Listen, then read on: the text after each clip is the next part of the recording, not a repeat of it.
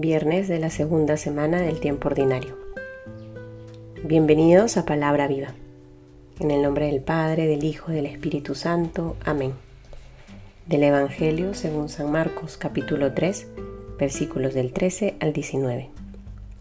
Subió al monte y llamó a los que él quiso, y vinieron junto a él.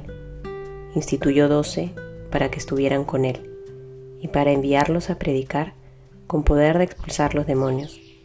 Instituyó a los doce, y puso a Simón el nombre de Pedro, a Santiago el de Cebedeo y a Juan el hermano de Santiago, a quienes puso por nombre Boanerges, es decir, hijos del trueno, a Andrés, Felipe, Bartolomé, Mateo, Tomás, Santiago el de Alfeo, Tadeo, Simón el Cananeo y Judas Iscariote, el mismo que le entregó. Palabra del Señor.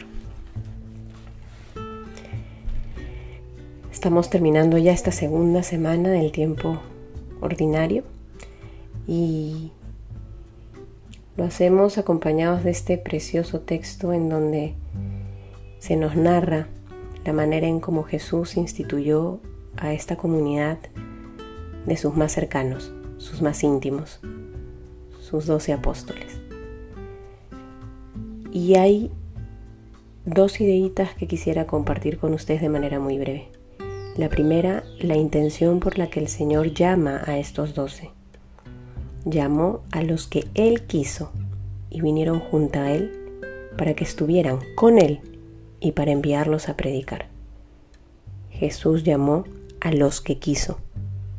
Este llamado ha sido fruto de su oración.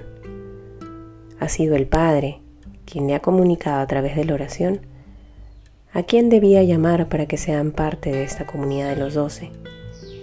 Y el objetivo de ese llamado es clarísimo.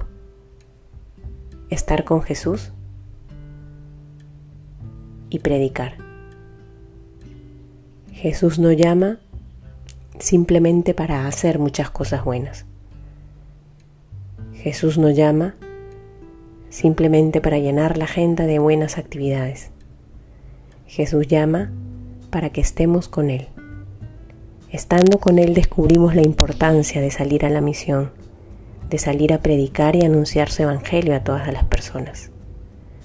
No se puede entender esta doble dimensión si es que no permanecemos cerca al corazón del Señor. Estar con Él y predicar. Y otra idea que puede ayudar a iluminar tu oración en este día. Se nos narra el nombre de, los, de estos doce apóstoles. Y cuando se menciona Judas Iscariote, se añade el mismo que le entregó. Llama la atención este, este interés de Marcos para dejar claro que dentro de los doce estaba también el que traicionó a Jesús. Y creo que es una advertencia para cada uno de nosotros. El que hayamos sido llamados por el Señor, el que hayamos respondido por su gracia y seamos ya parte de aquellos que hemos decidido seguir al Señor, no nos tiene asegurada la fidelidad.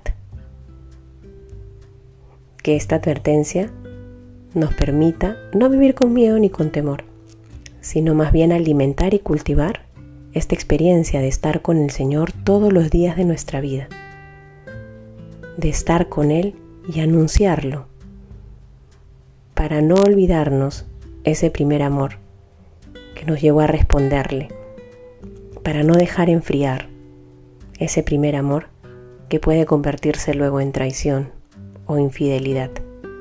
Que el Señor nos conceda esa gracia de estar y permanecer en su amor. En el nombre del Padre, del Hijo y del Espíritu Santo. Amén.